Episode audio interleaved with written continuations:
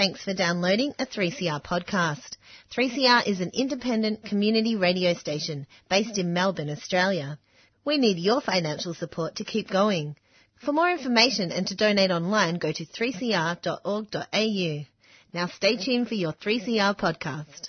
3CR would like to acknowledge the Kulin Nations, true owners, caretakers and custodians of the land from which we broadcast. 3CR pays respect to elders past, present of the Kulin Nation. We recognise their unceded sovereignty.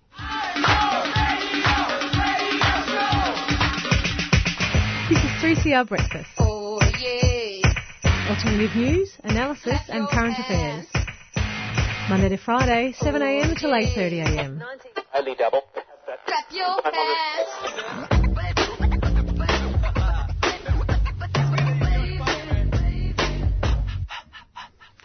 Good morning, Morning! everyone out there listening today. It's the 21st of May. In the studio, we have the incredible Zoya. Hello, I'm back. I came in for one week. You thought you got rid of me, but I'm in now for good. You're here to stay. I am, I hope. and myself, George. Anya is taking a day off today, but we will definitely be seeing her next week. Absolutely. It'll be a full a full studio next week. Yes, and we're also unfortunately missing Chris as well. Um, but I'm sure they'll also be back hopefully next week as well. Yeah, absolutely. And hopefully I can I can fill their very impressive shoes when it comes to the headlines. Yes, I mean I've already had a little look and it looks pretty comprehensive, I would say. Yeah, I got a bit excited on the old Twitter and Googling this last night and this morning. Yeah. Um, and we have a pretty big show today. Sounds very as always. exciting. Yeah.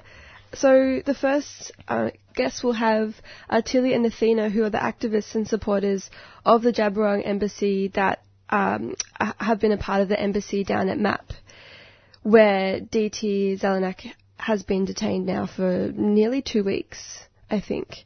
So we'll be talking to them about what's been going on down there and what support's been shown and where to next, I guess. And then after that, we will be joined by Nadine Chamali, who is a writer and social worker. She also writes for SBS, and she's just an all-round incredible person. We're going to be speaking with her to have a bit of a post-election debriefing, and just to talk about, I guess, our reactions and what, yeah, what needs to happen now to kind of Move forward. move forward. suppose. Yeah. not just despair, but like, yeah, the Hope. next step. Hope, Hope. hopefully. and you can't, no one can see George's face right now, but she is smiling from ear to ear at the idea of chatting with Nadine. I'm so excited. I think it's going to be a really great interview. And then after that, we will be speaking to Roxy Moore, who is from Change the Record. Roxy has come on Tuesday Breakfast probably about four times in the last month or so. She probably has more right to call herself a presenter than I do. at this point. Definitely. Um, she obviously does incredible work there, and we'll be chatting about the Four Corners program and the treatment of children in watch houses in Queensland. And then lastly, we'll be chatting to Iran from the Tamil Refugee Council about 10 years on. It was a, a, the 10 year anniversary since um, a, a period of pretty significant Tamil genocide in Sri Lanka. So we'll be talking about the protests that they organised last Wednesday and also about the incarceration of Tamils in Australia, such as Priya, Nades and their children, and basically what, what, what is going on there and what everyone can do to support the, the push for, for these people to be released. But perhaps we should start with some headlines. Move on to some headlines. Yeah. Absolutely. So, I'm not sure anyone's aware, but uh, there was a few sausage sizzles on the weekend that were accompanied with a rather large vote. And the results, I mean, we're aware of the results, so we'll move on from that. Um, but looking forward at the results, because obviously they haven't all been counted. I'm not. I'm not certain at the moment exactly where we're sitting with how many have been counted, but it's around the high 70%. percent mm-hmm. Obviously, with pre-polling and postal votes, they take a bit longer. But analysts are suggesting that the coalition are likely to hold 77 seats and Labour 68, so that's a comfortable majority for the coalition, um, but that majority will not transfer into the upper house. So um, at the moment, looking at the Senate, um, uh, I think 40 of the 76 seats were up for re-election in this term, and the coalition aren't going to hold the majority, which needs to be 39. Um, the most likely scenario is that they're going to win 17 in this election for a total of about 33.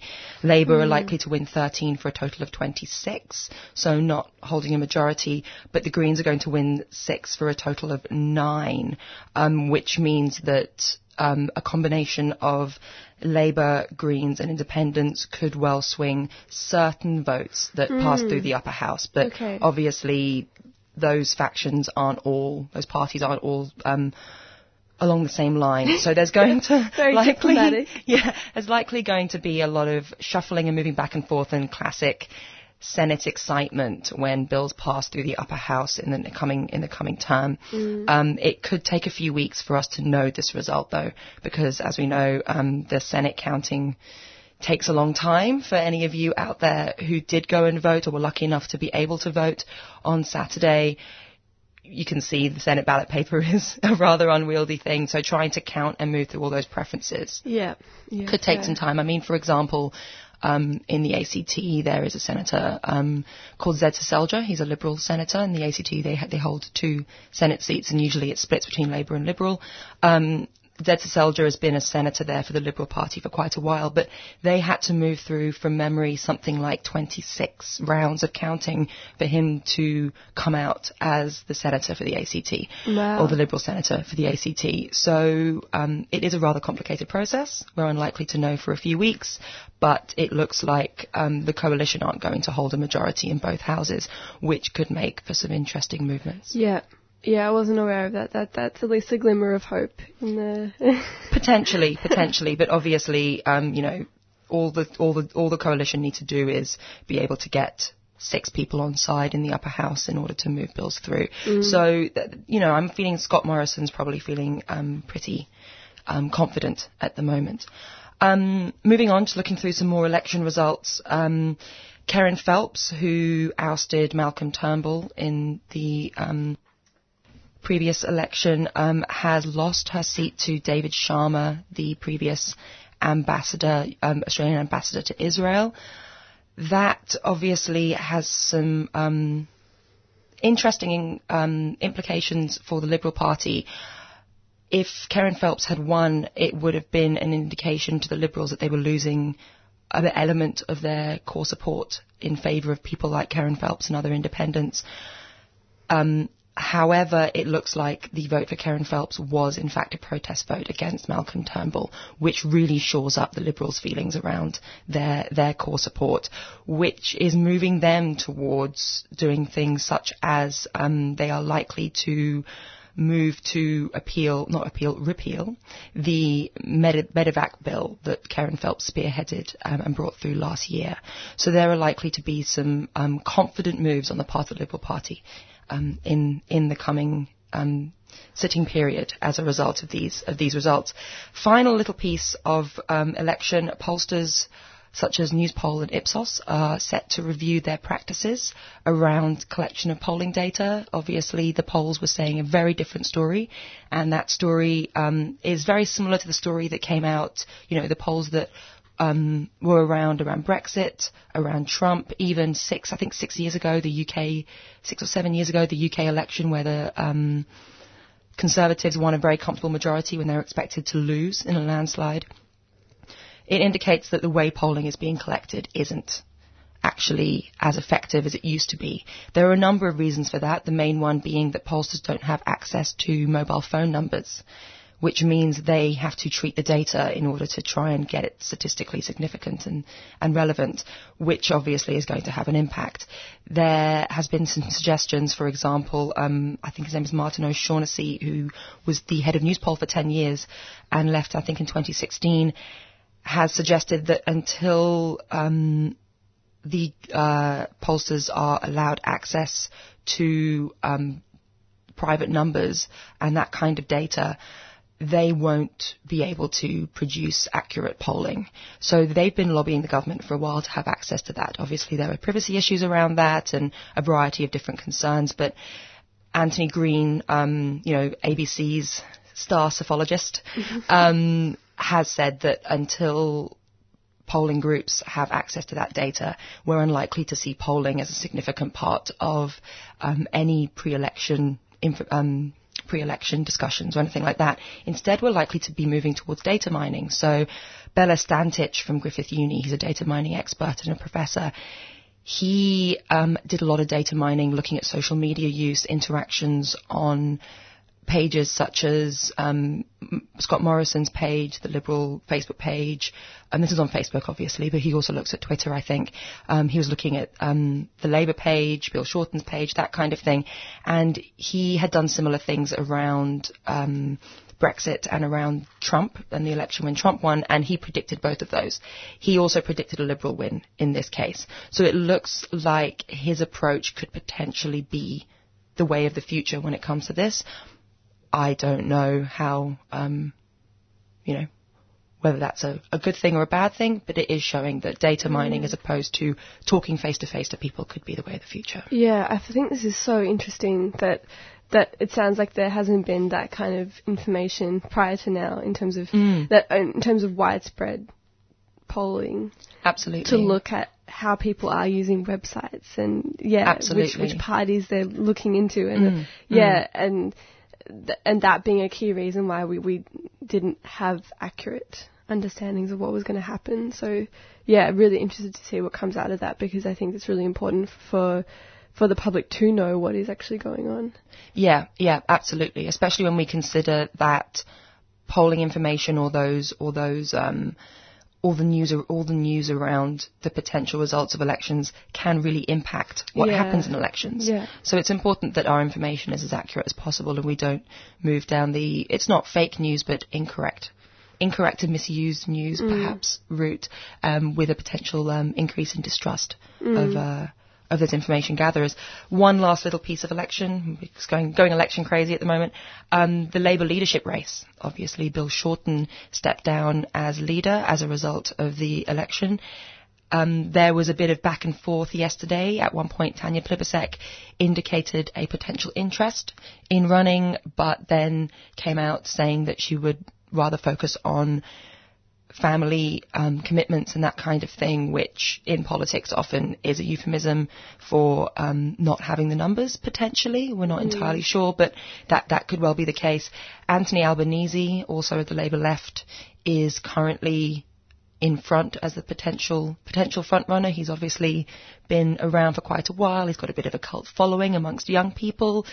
Um, you know, Albo and all of that. Um, so he could well come out on top. If that were the case, Tanya Plibersek is likely to not continue as deputy leader of the opposition because she also is Labour left, and you usually need to have a balance. If that is the case, we're likely to get a Labour right, someone potentially like Jim Chalmers, who is from the right faction in Queensland, which obviously is a place where Labour didn't have much success. Then again, Jim Chalmers has also um, indicated or being encouraged that he may put his um, his hand up.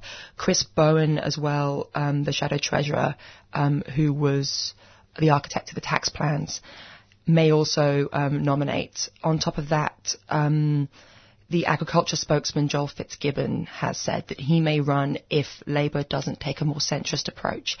There is potentially a feeling then from all of these back and forths that there may be a bit of a knee-jerk reaction, or maybe not knee-jerk reaction, but a bit of a blowback from some of Labour around the um, policy direction they were taking. This election is very, very interesting in terms of where policies may go, or in, especially in terms of how policies may be used or spoken about within public discourse. Labour had a, an attempt at moving forwards with a policy-driven platform as opposed to a personality or scaremongering-driven platform, and they weren't successful. So there is a potential that this is going to impact how political interactions are moving forwards. One little, a couple of little international pieces of news, mainly from the US. A very sad one. Um, a fifth migrant child has died after being detained by US Border Patrol. They were 16 years old. Um, they had been detained after trying to cross the border um, between Mexico and the US. And um, unfortunately, um, they um, they died in detention. Um, it's just absolutely terrible. It, the US the US um, Border Patrol has been detaining a lot of children over the past months and years, and those numbers keep increasing. They're set to um, open up another 500 person tent to um, hold all of these people, families, and children. It's it's pretty horrific. Um, not a great thing to be talking about at 7:15 on a, on a Tuesday morning, but but but there we are. Um, also in the US, um, Google have blocked Huawei, the um, technology Chinese technology company. They've blocked Huawei's access to Android updates and tech support um, for you Huawei users out there. Huawei still have access to the open source license system that is used by Android, but they won't get updates and tech support.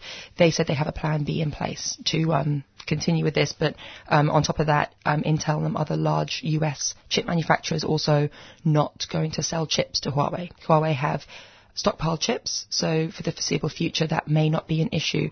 But this is all in response to last Thursday, the US administration declared an economic um, state of emergency and have blacklisted a bunch of large Chinese companies. This obviously has massive implications for US China trade interactions. Um, 50% of Huawei's market may be impacted by this. So moving forwards, there may be some interesting movements in the sort of global economy around this, especially when we consider that China holds a significant part of the US national debt. So um, it's always important to have an eye on China-US economic relations. But finally, one very nice piece of news. I know we're running a little bit over time, but um, Dutee Chand, the 23-year-old Indian sprinter who won uh, silver medals at the 2018 Asian Games, she also got. Um, she also has hyperandrogenism, much like Caster Semenya, but her appeal to the Court of Arbitration in 2015 um, was upheld and successful, and, and she's still Really? continuing to run as an athlete. Yeah, yeah. So it's interesting that Caster Semenya's um, uh, appeal got denied when Dutee Chand's didn't. Um, Okay. but anyway, she's a 23 year old sprinter. She has become India's first openly gay athlete. She is in a same sex relationship with a woman from her village in the eastern state of Odisha. So that is super exciting. It's always nice to have more queer yeah. people of colour out there. Yeah. And especially somewhere like India where that isn't overly visible. It's, it's a really nice, nice piece of news to end on. Thanks, Zoya. I mean, there's always so much going on, and keep listening if you want to hear more of uh, post-election chat as well.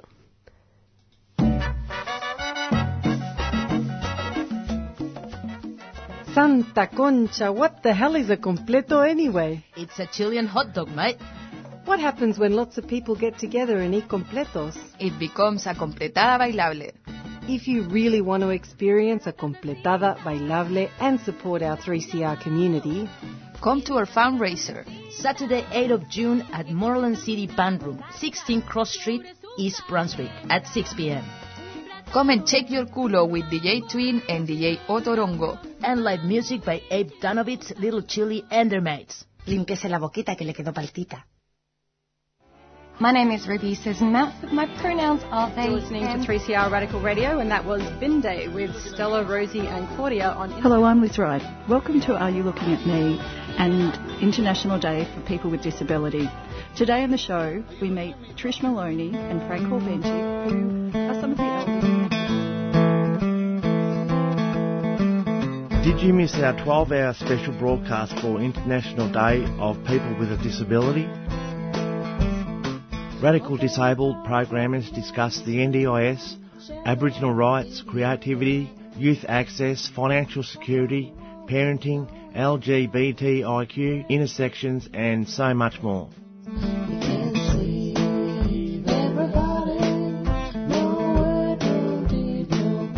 Head to 3cr.org.au forward slash Disability Day 2018 and listen back anytime.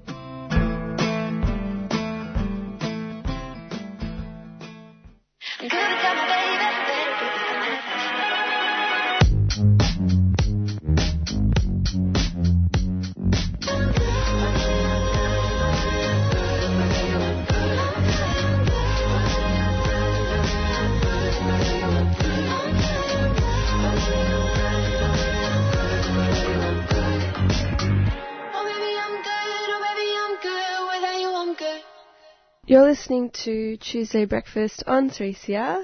We have a guest on the line with us today. It is Athena, who is an activist and supporter of the Djab Wurrung Embassy. Thank you so much for joining us this morning, Athena. Thank you for having me. Hey. So, I feel like a lot of our listeners will know about Djab Wurrung, uh, the Protection Embassy, but perhaps you could tell us a little bit about what's going on up there for any listeners who haven't heard. Yeah, so pretty much um, the Djab Embassy um, is up near Ararat, two and a half hours west of Melbourne.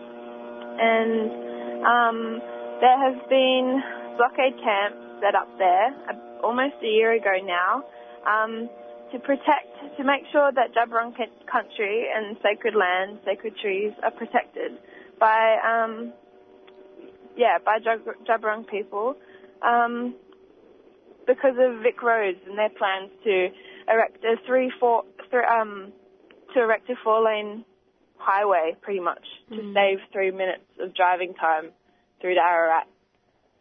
Mm, and it's so it's so ridiculous that for three minutes of time they want to get rid of 800 year old trees. It's just it's hard to imagine the rationale behind that, honestly.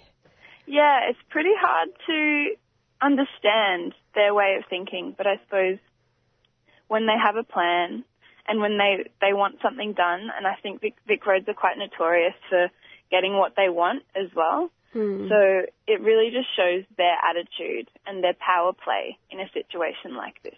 Yeah, and I think that probably links quite well into the next question about DT and uh, his involvement in the in the in the movement and what has happened to him in the last couple of weeks. Mm, yeah, so DT, um, or Zellanach, um, he is a Indigenous spiritual leader who has, um, he's been kind of at the forefront of these blockade camps, um, and he's lived up on Djab land um, to protect these trees for almost a year.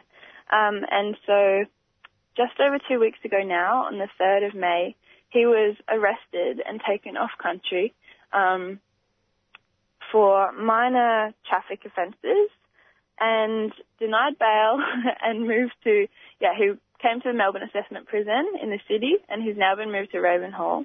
Um, but yeah, so pretty much that's exactly like when we found out about him being moved to this prison, um, we knew that we had to act in solidarity for him and to show our support for the Djab Wurrung Embassy. And um, yeah, pretty much. yeah, and it sounds like uh, from some of the articles that I've read that th- this is a much longer time than other people that have, you know, like had similar Mm. sentences or whatever mi- minor offences have have. It's a longer period that, that, that than than what they've spent. Is that correct? Yes, that is absolutely correct. I mean, I don't know about you, but I haven't really heard of um, someone being, especially like Anglo people, um, being denied bail and being kept for like a month um, for for like a suspended license, getting caught with a suspended license and verbally disrespecting a police officer. Um, and a good example that we have been sharing a little bit with people is that there is a farmer um, in East Gippsland who killed 406 wedge-tailed eagles um, and got the got half the time that DT's been kept for. Mm. And so, yeah, this injustice is historically typical of Yeah. our racist government.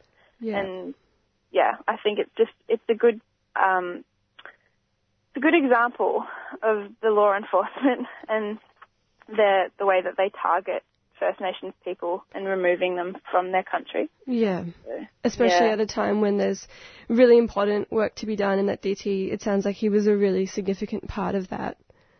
Mm, absolutely. And I mean, he still 100% is, you know, Mm. his, his physical presence isn't there, but, you know, we can all feel his presence, his, I guess, like, uh, the relationships individuals have had with him and, um, the impact he's had on Djab Wurrung country, those camps, like, it's huge. It doesn't just go away. So Yeah. we can't wait for him to be back. Um, but until then, yeah, we're gonna we're gonna stand out the front of this prison Yeah. in solidarity and show show people and spread awareness and make sure make sure yeah everyone's aware that it's not okay. Yeah, yeah. And c- can you tell us more about what kind of support you've seen at the embassy since you've been there? Mm, yeah, so um, I suppose, uh, yeah, to be clear, the the peaceful sort of assembly, we're calling it, um, out the front of the Melbourne Assessment Prison in the CBD is an extension of Djab Wurrung. So um, we are individuals who have come out to show support and solidarity, um, and while we're here, we represent we represent the embassy, but Mhm. All decisions and everything still go, has to go through them, which is up near Ararat. That's at the at the camps up there. Um, but so the sort of sh- support that we've been shown is it's just been it's been amazing. Like the conversations that we have with strangers each day, people stop as they walk past and ask questions, or perhaps even on like you know the ninth day that someone walks past, that they finally stop and get curious and they're like, oh, what are you guys actually doing? We've, Yeah. we've, I've seen you for the last week and a half. Um, and that's been really valuable to us because it just enables conversation and kind of closes the gap between um, between this issue and the people, especially because the em- like the Djab Wurrung camps and the embassy, um, they are quite far away, and so I think people can become sort of disconnected from it and separate sep- separated. Um, so this really like brings it straight to them. Like there's no excuse for them not to learn about it here. Um, so that's been really great. Great. And yeah, we have people donating food and yeah, people coming with meals and some people, you know, they'll bring us portable chargers and I guess the main thing is just the people presence, the, those that want to come out and actually sit with us and have those conversations with strangers and with each other and um, just if you know the people that come out because they want to show solidarity for Djab Wurrung. Mm. That's that's the most important thing for us, and it's been so heartwarming to see that support. Yeah, it seems really powerful. It's not only that you have people coming that know what's going on, but the fact that you can reach people because you're in that position where you are so visible, you know, in that city corner. That's mm-hmm. and that you know, I guess a lot of people might not have that exposure, but then once they they do hear about it and understand that you know it's not okay and it's not right what's happening. Yeah, exactly. And I suppose like we we've tried to make it really clear that this space is a peaceful, respectful place, and we just stand in solidarity. You know, we're not here to fight, and we're not here to like, um, yeah, to cause any kind of disturbance. Really, it's that was those three words are kind of like the driving force of this this assembly, um, and so I guess that encourages a really like quite healing and um, positive energy. So Mm. it's it's been really it's been a really overwhelmingly positive experience um, for for us at at MAP. Um, but also, you know, very important to keep in mind that it's not a positive situation and that there is huge injustice happening. Mm. Um, and it's also, yeah, bringing to light the efforts and like just dedication of the people who have been up at Djab Wurrung from the start for like Yeah. almost a year. Because I know, you know, some of us are feeling starting to feel pretty tired coming into our third week of camping out here. Um, so we can't imagine what it's like Yeah. to be faced with this for for so long. So yeah, it's just it just inspires us to keep going. This is sort of the least that we can do as supporters, I think. Mm. Mm. And for listeners who would like to show support, what are some things that they can do if not, not just for what's going on where you are, but also um, up at Djab Wurrung country? What kind of support can people show? Yeah, well, I think um, the Djab Wurrung Embassy um, is welcoming all the positive support that they they can get, um, especially there's a few dates that are being thrown around. Like at first, um, it was going to be the 15th of May that Vic Roads were going to come in um, and it was going to be a stop work, so they were going to potentially come in with bulldozers, um, and so pretty much um, the Djab Embassy and all of the, its supporters and allies are are pretty prepared for an amber or red alert, um, which means we're we are kind of on standby to take action and go out there and blockade if need be. Um, so, because pretty much, you know, some of these trees, they're over 800 years old. They've seen generations and generations of um, babies being born inside the trunks, and um, there's, there's so many different sacred trees um, that have meant different things. Um, and so yeah, we need to make sure that they're protected. So I guess something that individuals can do if they have the capacity is to go out to to Djab Wurrung and and visit and just mm. yeah stop by a Top Camp, which is along the Western Highway, and start a conversation. Um, being really respectful, of course, and just helping out. You know, there's even things like doing the dishes and kind of tidying up and making sure the fire is kept going. Like those things are really valuable to people that have been out there a long time.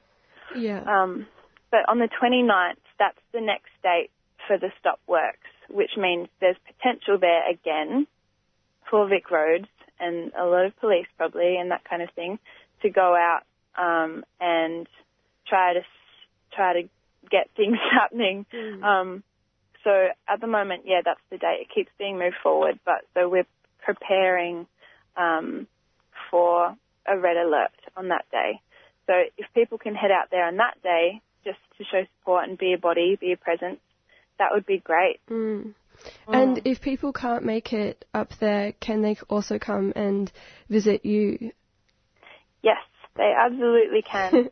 um, and that would be awesome. We would love that it's coming into, we're thinking, um, yeah, it's coming into maybe our final week at MAP. Um, that might change depending on what happens with Zellanach. He appears in court um, next Monday. Um, and so at the moment, yeah, we're thinking this is this will be our last week, mm-hmm. and that means we kind of we want to get momentum building. We want to end it on a high and um, get everyone who supports this to come down. So if you are in Melbourne, if you're in the city and you've got some spare time, um, or you just you want to learn more, you don't really understand what's happening, or you just want to chat with some really cool people, yeah. um, please come down. It's like on the corner of Latrobe and Spencer, and you don't have to bring anything. just bring yourself, or if you'd like to bring a meal, or if you'd like to stay, just bring a mat and a like and a sleeping bag. Um, and yeah, that's exactly what people have been doing, just rocking up with the stuff they need to sleep on and starting a conversation. And it's been absolutely brilliant. Mm. We've touched so many people and informed so many people about what's going on. And people care. Like, it's something we all need to show support yeah. in, I think especially at this time, I guess just having had the election, it's good to know that there is that support out there and there are a lot of people working towards creating change. Yes, absolutely. Thank you so much for your time this morning, Athena. I know you must be tired, and all the best with the rest of um, your time there and with this movement. Thank you so much for having me.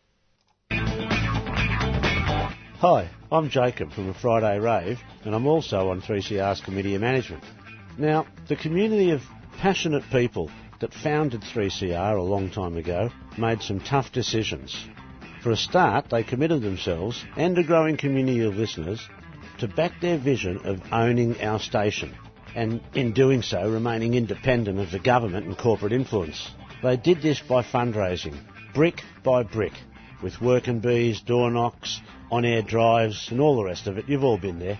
Now, their commitment has kept 3CR on air for over 40 years. That's a long time even in my life. But now, we need your commitment to keep this great thing going. Now, you can subscribe online at 3cr.org.au or phone us at the station on 9419 8377 or even stop me on the bloody street if you see me at some rally or other and ask me for a membership form. You need to become a member of Melbourne Radical Radio and subscribe.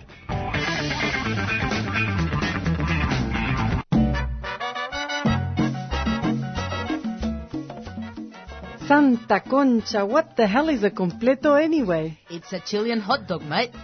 What happens when lots of people get together and eat completos? It becomes a completada bailable.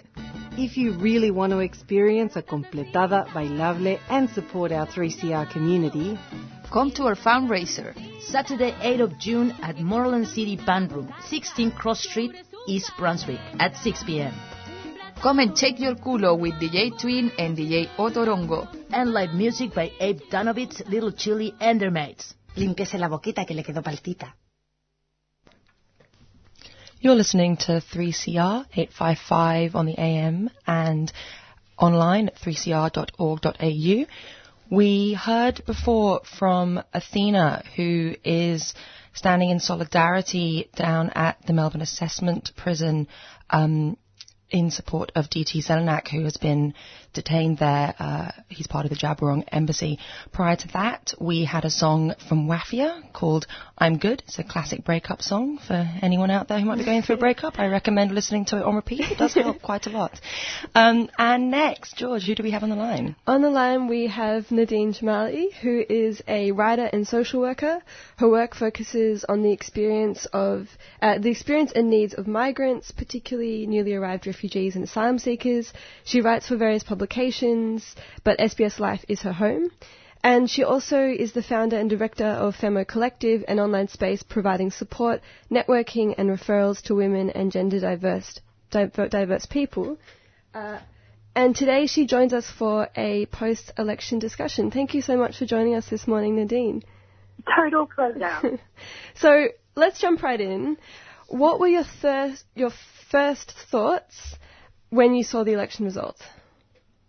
Um, I can't say it was surprised, to be honest. I, I thought that there was a really good chance that the election could go the way that it did. Um, I was certainly disappointed, like everybody else. You know, um, I thought Australia could do better, um, but you know, it was what it was. Mm. And you've talked about how you you feel like nothing actually went wrong in quotation marks, and also countering the, the, idea that this is not the Australia I know and those kinds of comments. Can you expand on what you what you mean by that? Yeah, look, I mean, something went wrong, obviously, with Australia at some point that we, as a country, embraced this racist rhetoric, and it is racist, you know, um, having someone on the floor of, of Parliament saying it's okay to be white or having, um, you know, Fraser Anning being involved in politics in any way, obviously, um, you know, something hasn't been right with, you know, Australia overall and these attitudes overall for quite some time. Um, so in that sense, nothing went wrong because we knew that this was happening, that the majority of Australia um, did actually have this attitude in, in some way, shape or form.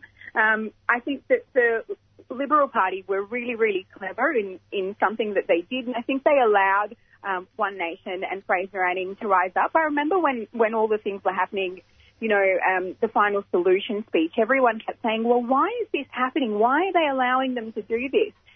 And I think in hindsight, it's quite clever. They allowed someone else to become the extreme. Mm. Once upon a time, the Liberal Party was the extreme conservative, but they've actually allowed someone else to step in and take that extremist spot, allowing them to seem quite moderate in terms of their policy and what they're doing. They're not the crazy racists. They're kind of the okay, we really are looking after the country. So that's really, I think, what the majority of Australia was seeing.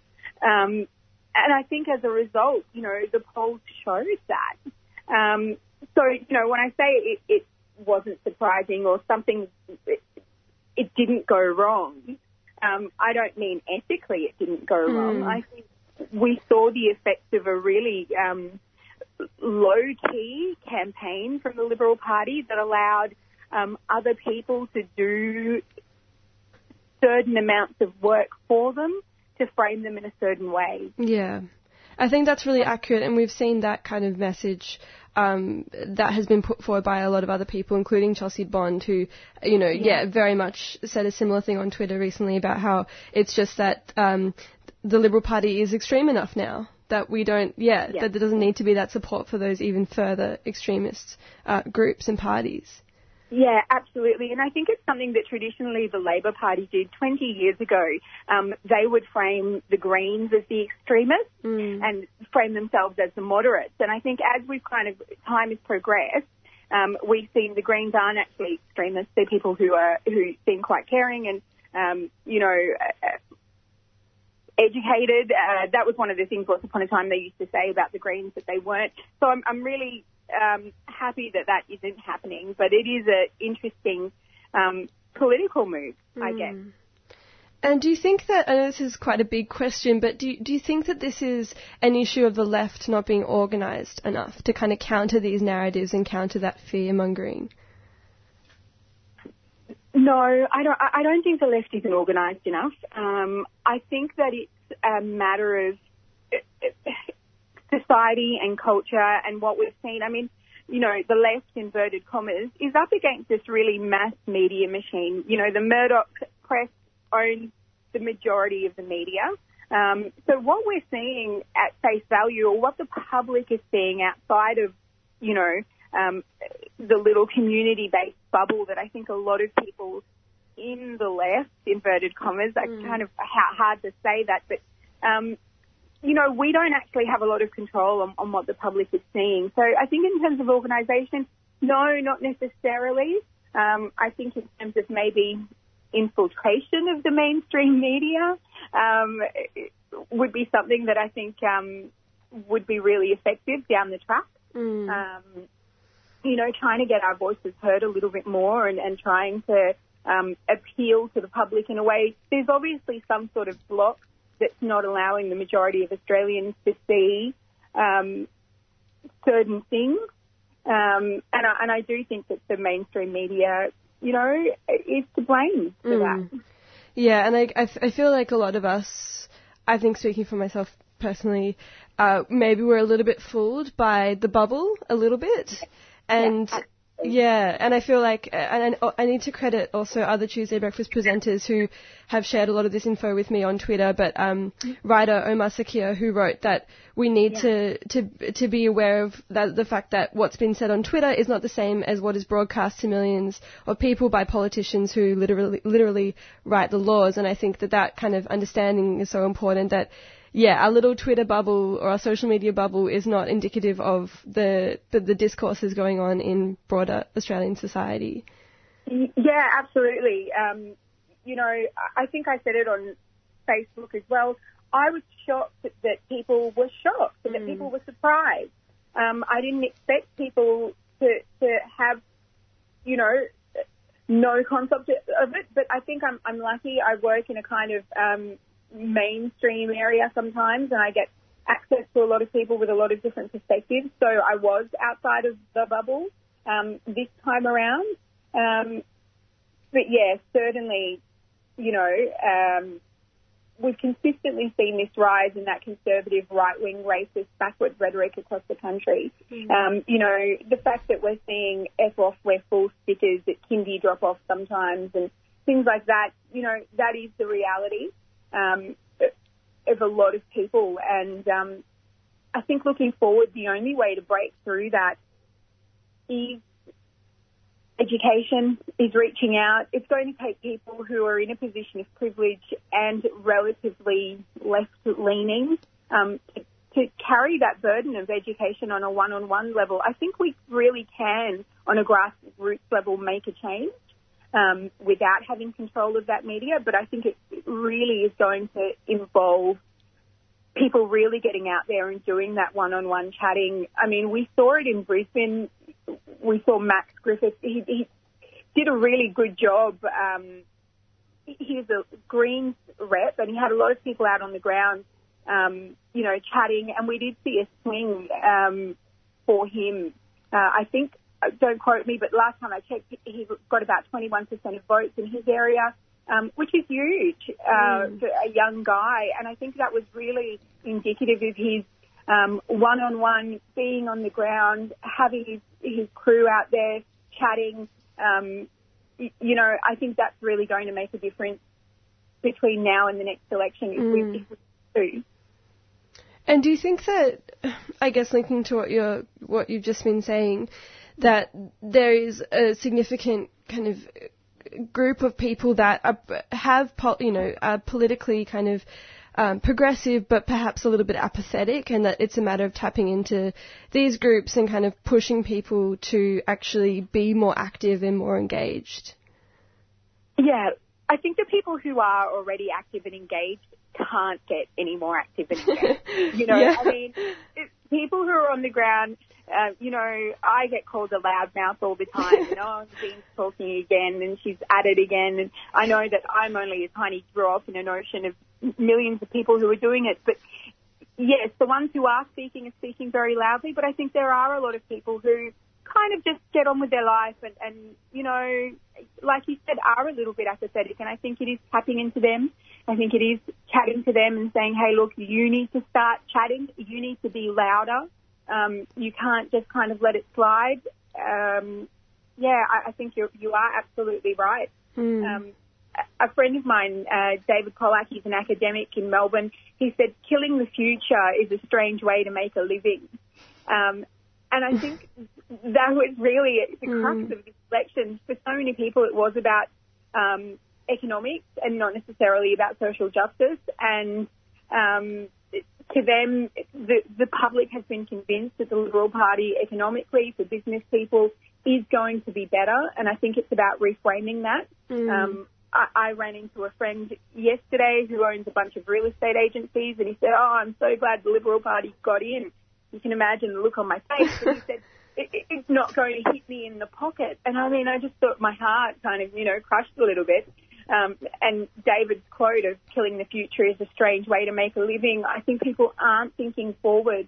Um, and you know, if I was able to sit down with that friend and have a coffee and have a chat and kind of really put it on the table and frame it to him in a way of like, think of your kids, your kids' kids, what do you want? Like, it's great that you're leaving them a bunch of money, um, but if you're leaving them a world that's going to implode, really, what good is that? And I Mm. think it's going to take that one-on-one connection. It's going to take those of us that are working so hard to step out of the bubble. Um, Yeah. You know, we're talking to each other, which is great, but now is time to start talking to people and have a lot of really uncomfortable um, conversations. Yeah, and then I guess that question of are you voting for yourself or are you voting, you know, for your community? You know, are you actually thinking about how these policies will affect people other than yourself and maybe there needs to be these discussions around what voting really means, you know, what, what does it mean when you go to the polling booth? Who, who are you voting for?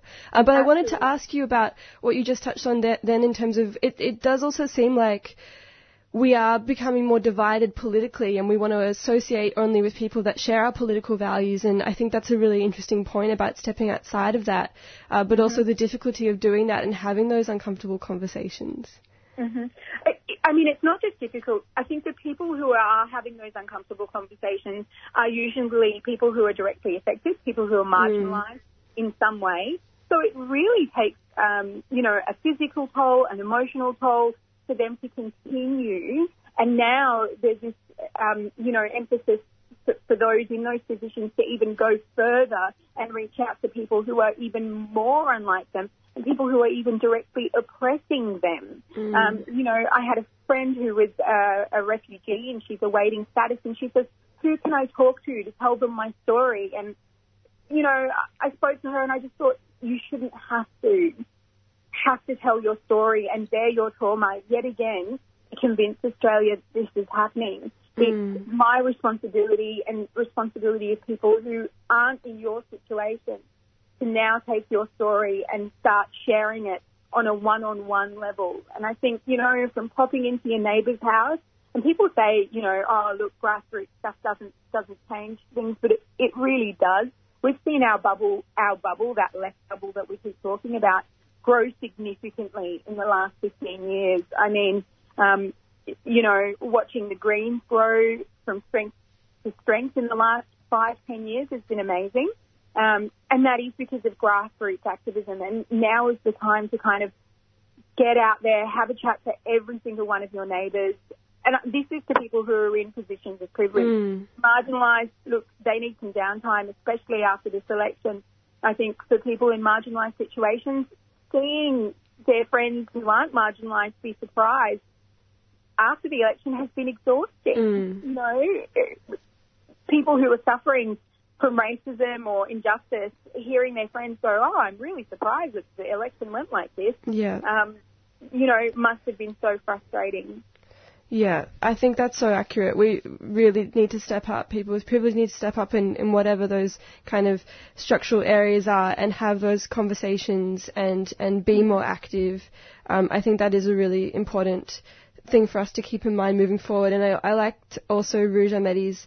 Uh, I'm, I'm coming back to the tweets. I'm sorry for this, but No, um, it's great because because that is what we're hearing. Isn't yeah, it? exactly. Yeah. Um, and she said, Can we stop pointing the finger at who failed to do what and why? Gather yourself, hold on to that energy. The resistance continues tomorrow, it doesn't ever end. I thought that was a really powerful sentiment. Yeah, I, I agree with with comment completely. Um, I think for those of the people who are in marginalised situations, asking them to not point fingers is, is really really hard, and I don't think Roj is referring to them. Yeah. Um, so I caution people to be really careful. I mean, if you're turning to a friend who's in a marginalised situation and you're saying to them, "Oh, look, don't point fingers at Queensland for doing this or doing Mm, that," no, true. let them point the fingers. Yeah. I think accountability is really important. Queensland did drop the ball. I mean, Dutton, Dutton's in Carrigan. He won the seat of Dickson. Yeah. You know, the most hated man in Australia somehow.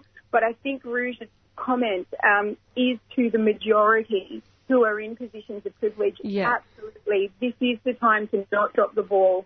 Um, this is the time to, to step up. Um, I kind of said it to a, to a friend again on social media in our bubble. I said, there's one thing I absolutely love after defeat. It's that um, saddling up afterwards for battle, you know, strapping Yeah. yourself in, getting ready. Um, I said, tally ho, MF, um, let's do this. Mm. Um, and you know, maybe maybe this kind of disappointment post election is what we needed to give us that fire. And I just hope that in three years' time, when it's election time again, we can remember this. Yeah.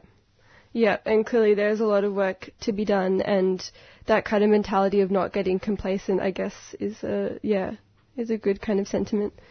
Yeah, well, that's what the system does. You know, it kind of gives us this disappointment and then gives us three years to, for it to wear off. Mm. Um, and I think people did do a really good job this time around with the election. I just think we were up against a machine that's much bigger than us, um, that's much more well oiled than us. Um, you know, political parties have huge PR firms working for them, have huge amounts of money. Um, so, of course, those that are in, in smaller political parties or whatever aren't going to have the same effect on the mass audience, which is the majority of Australia. Mm, definitely. Um, and I think Zoe wants to ask a, one last question. Yeah, awesome. Thanks, Nadine. Um, just in response, I mean, you know, we briefly mentioned Queensland, and that made me think of the, I guess, somewhat stark divide that seems to be occurring within Australian politics along somewhat geographical lines. I mean, there is some Mhm. discussion that um, Adani is, you know, and the, the activism around Adani was actually a significant factor in a reduction in support for Labor and the Greens in Queensland because many people saw um, it as being, you know, lefty people leaving their bubble and coming out and telling people out in rural and regional areas what to do and how to think. Mm. And obviously, um, you know, grassroots movements and having conversations, absolutely the way to go forwards. But how do we have those conversations in a way where it doesn't feel like um, we're making people feel spoken down to or um, instructed in, in how to think? How can we have those conversations, especially when we think about the geographical separations in going out and having those conversations? Um, I think it, I think it's something that's really, really difficult. I think that people, again, um, we can't expect people who are going to be directly affected um, by things like Adani, Indigenous communities that are affected by mining, who speak up and um, protest. They need our support wholeheartedly. I think, like you said, um, you know, people go, oh, the typical greenie lefty is a white 20 something vegan, which is all fine, um, but their loudness is potentially alienating people. I think yes and no. I think that the bottom line, and I think the bottom line for Queensland in regional areas is to them Adani is something that is beneficial because it will bring them work, it will bring them um, profit, it will bring them benefit. They're not seeing the environmental risks um, of doing this within their community. I saw a lot of people in mining towns saying, well, don't take away mining, you're going to ruin our work, you're going to ruin our town. Um, you know, the rise of fly in, fly out workers, there was no way that they were going to vote against mining. And, you know, this is a really big chunk of the population of young men um, whose voices are quite loud. Um, I think getting to them on a, again, on that one-on-one level, if you have a mate who's a fly-in, fly-out worker working in a mine, it's your time now to step up and have a chat to him um, about the repercussions of what he's doing or she's doing. Um, I think it's going to take a lot more explaining of the repercussions rather than just the protesting that it's bad. I think the protesting was vital. I mean, without it, we wouldn't have really heard about Adani. We wouldn't have heard about what's going on with mining. I think that thus far, it, it, you know, has it alienated people? Yes and no.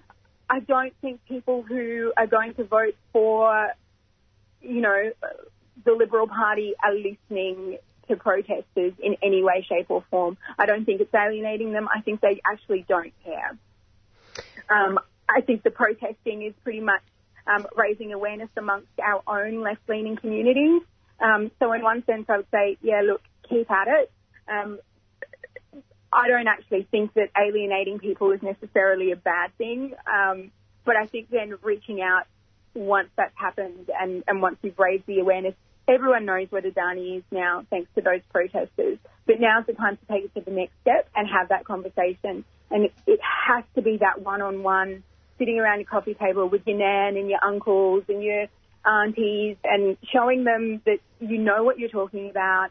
Um, coming to them with statistics. Um, sorry, that was my alarm. Um, yeah, you know, really having that information in front of you. Um, I'd love to see somewhere with a resource for people, you know, um, this is all the information you need to have a chat. So if someone out there wants to set up a website, like this is all the information you need to have a chat with your racist, backward, you know, auntie or uncle, and we all have it. I'm, mm. I'm an Arab.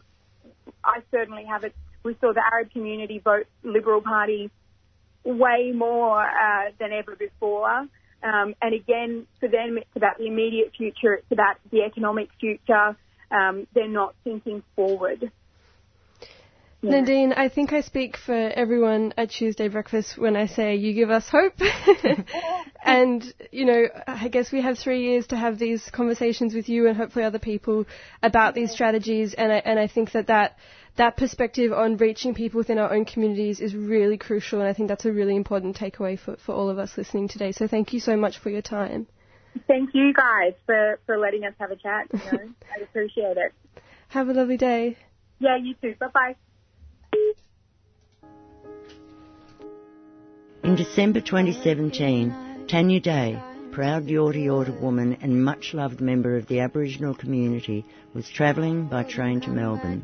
When V-Line staff found her asleep, they called Castlemaine Police and she was removed from the train and charged with public drunkenness. Tanya died 17 days later as a result of head injuries sustained while in custody. This would never have happened had the recommendations of the 2001 Royal Commission into Aboriginal Deaths in Custody been implemented.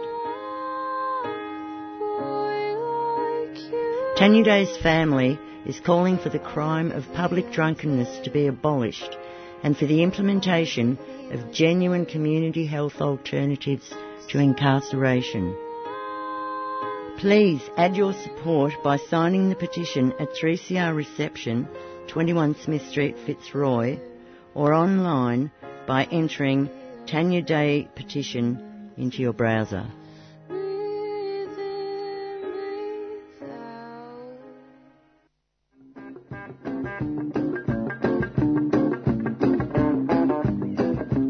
You love our 3CR Radical Radio t-shirts and so do we. They're 100% cotton and Australian made and you can get one for just $30. They come in black, dark grey and a cool light grey.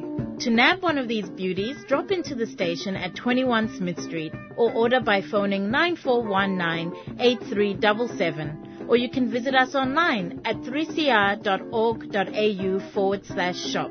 Come on, you know you want one.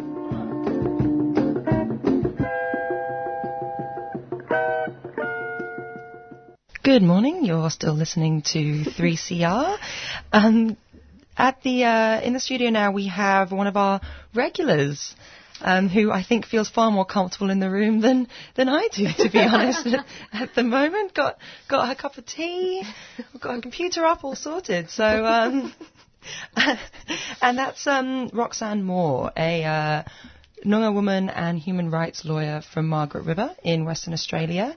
Um, she's currently working as the principal advisor to Change the Record Coalition and also for the National Peak Body on Aboriginal and Torres Strait Islander legal services. And she's here to talk to us. Um, on behalf of Change the Record, around the recent Four Corners report um, into uh, children being detained in um, watch houses. So, um, Roxy, thank you for coming in. No worries. Thanks for having me. Um, so, first of all, for listeners who haven't watched the Four Corners report, um, could you run through what the episode was about? Yeah, so um, last Monday, um, Four Corners aired this um, special investigation that they had been doing um, into kids being held in police watch houses in Queensland, and they uncovered some really um, horrific abuses. So um, there were kids losing fingers, uh, fingertips um, in the watch houses, being um, held with alleged or convicted sex offenders. Kids were attempting suicide, being denied medical treatment, um, being held in solitary confinement. like, for example, one Aboriginal boy who was under 14. He was held in these conditions for over 34 days, and he was found to have the um, the cognitive age of six years old. Um, so, you know, there were kids with, with disability and cognitive impairment being held in these situations, and there's just no justification for holding kids in police watch houses. We know how dangerous police watch houses are for Aboriginal and Torres Strait Islander people. You know, in the 28 years since the Royal Commission into Aboriginal Deaths in Custody, over 400 Aboriginal and Torres Strait Islander people have died. And this is a death in custody waiting to happen. Absolutely. Um, and on that on that note, um, what proportion of these children um, in these watch houses are Aboriginal and Torres Strait Islander? Yeah, so in Queensland, um, it's six percent of the population. Uh, are Aboriginal and Torres Strait Islander young people, but it's um, up around um, 65% of the prison population. Um, and this is higher than the um, than the um, national average, um, and you know it it's for a range of factors, but just on those statistics alone, you can see that there's like an element of racial discrimination and systemic um, injustice uh, against these kids, and particularly for kids being held in um, police watch houses. Um, these kids are, are, are ones who have had their bail denied um, and have, you know, police have a lot of discretion at that point, um, and we find that um, that children who are being in police watch houses are much more likely to be Aboriginal and Torres Strait Islander kids. So there's definitely a, a, massive issue of systemic racism at that initial initial point, um, not not just throughout the justice system. Um, so in Queensland um, and in, in, Australia in general, um, what is the current age of criminal responsibility?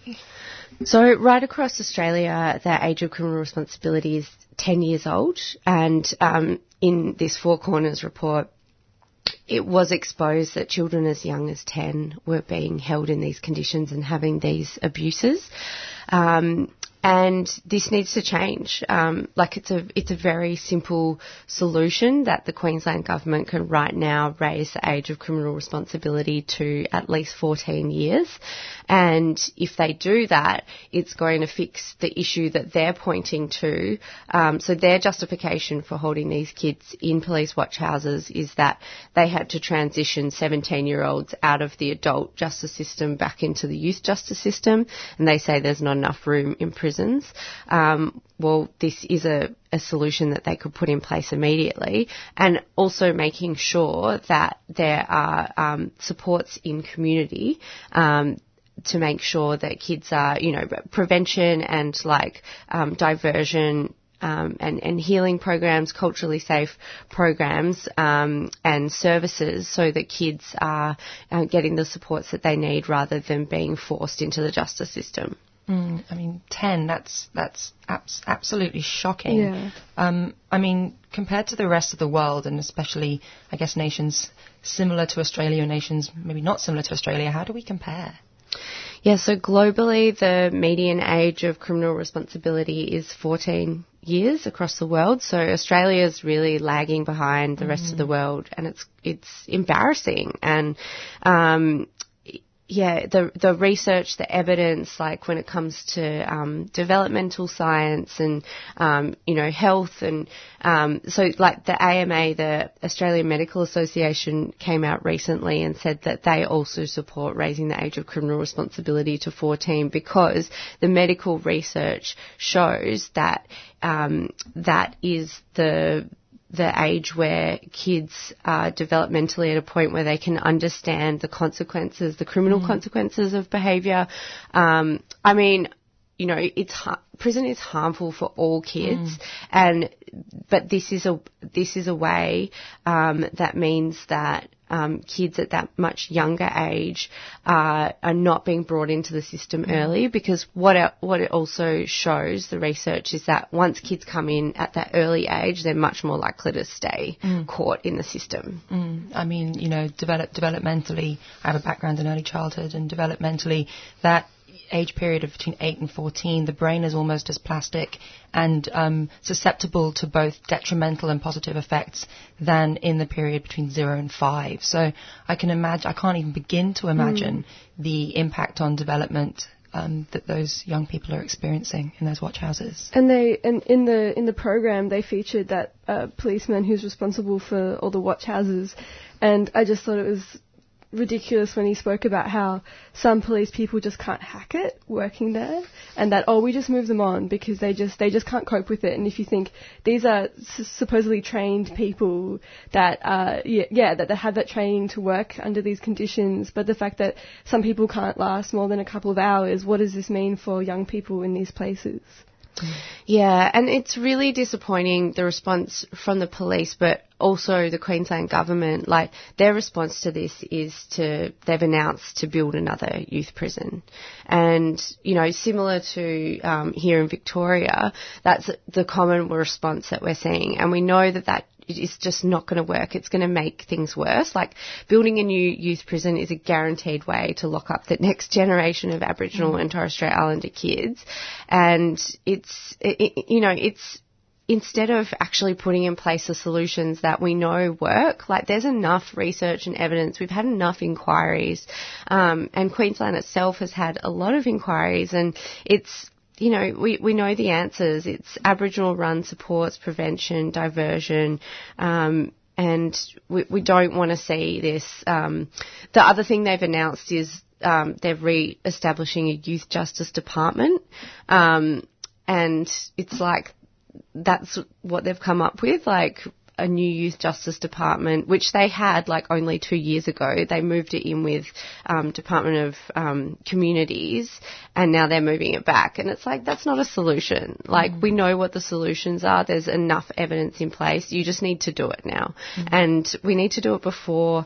Um, anything horrific happens further to these kids or, or a worst case, a death in custody absolutely. And, and on that note, you say we know what the solutions are, but in terms of getting those solutions implemented, what is out there? What, what, what are you doing? What can we do to, to do this?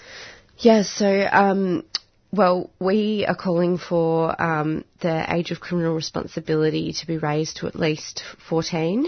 Um, so, uh, Amnesty International, um, who were the ones who um, were involved in the Four Corners.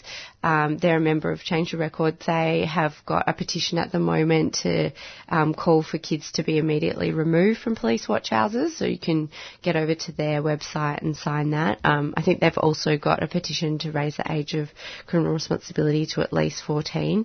Um, Change the Record. We've also got a petition um, calling for things like, you know, adequate public housing. Um, we want to see um, an increase in social security, um, as well as Aboriginal supports, and um, getting rid of those offences that target um, young people uh, and well, Aboriginal people who are struggling to make ends meet.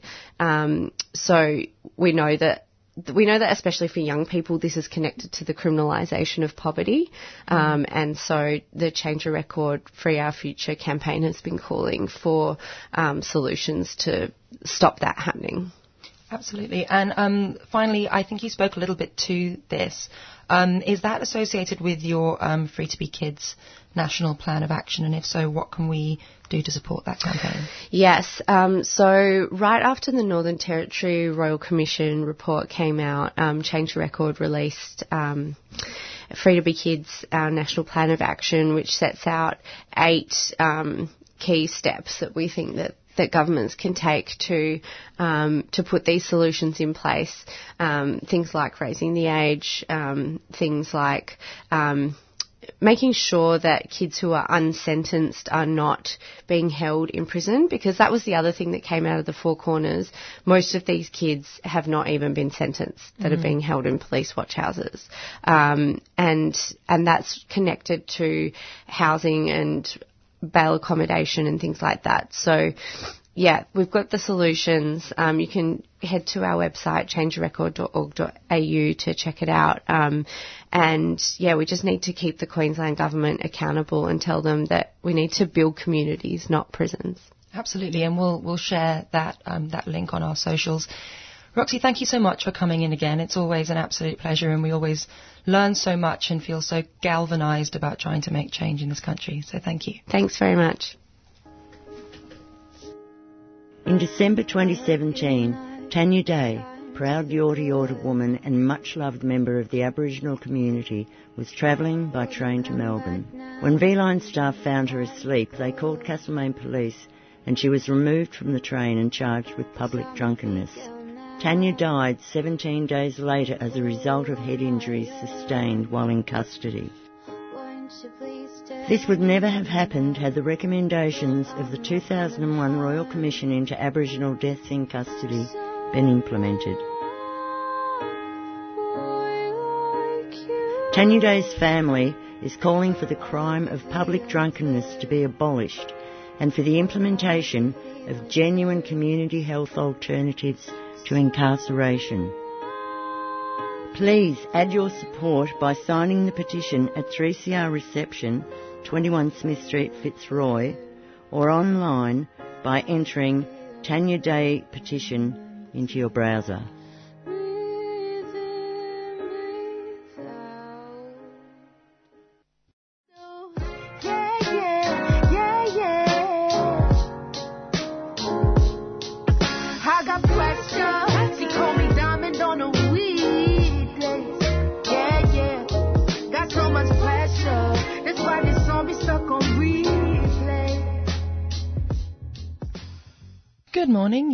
Listening to Tuesday Breakfast on 3CR 855 AM and 3cr.org.au. George, what were we just listening to? Uh, that is K8's new track, Miss Shiny.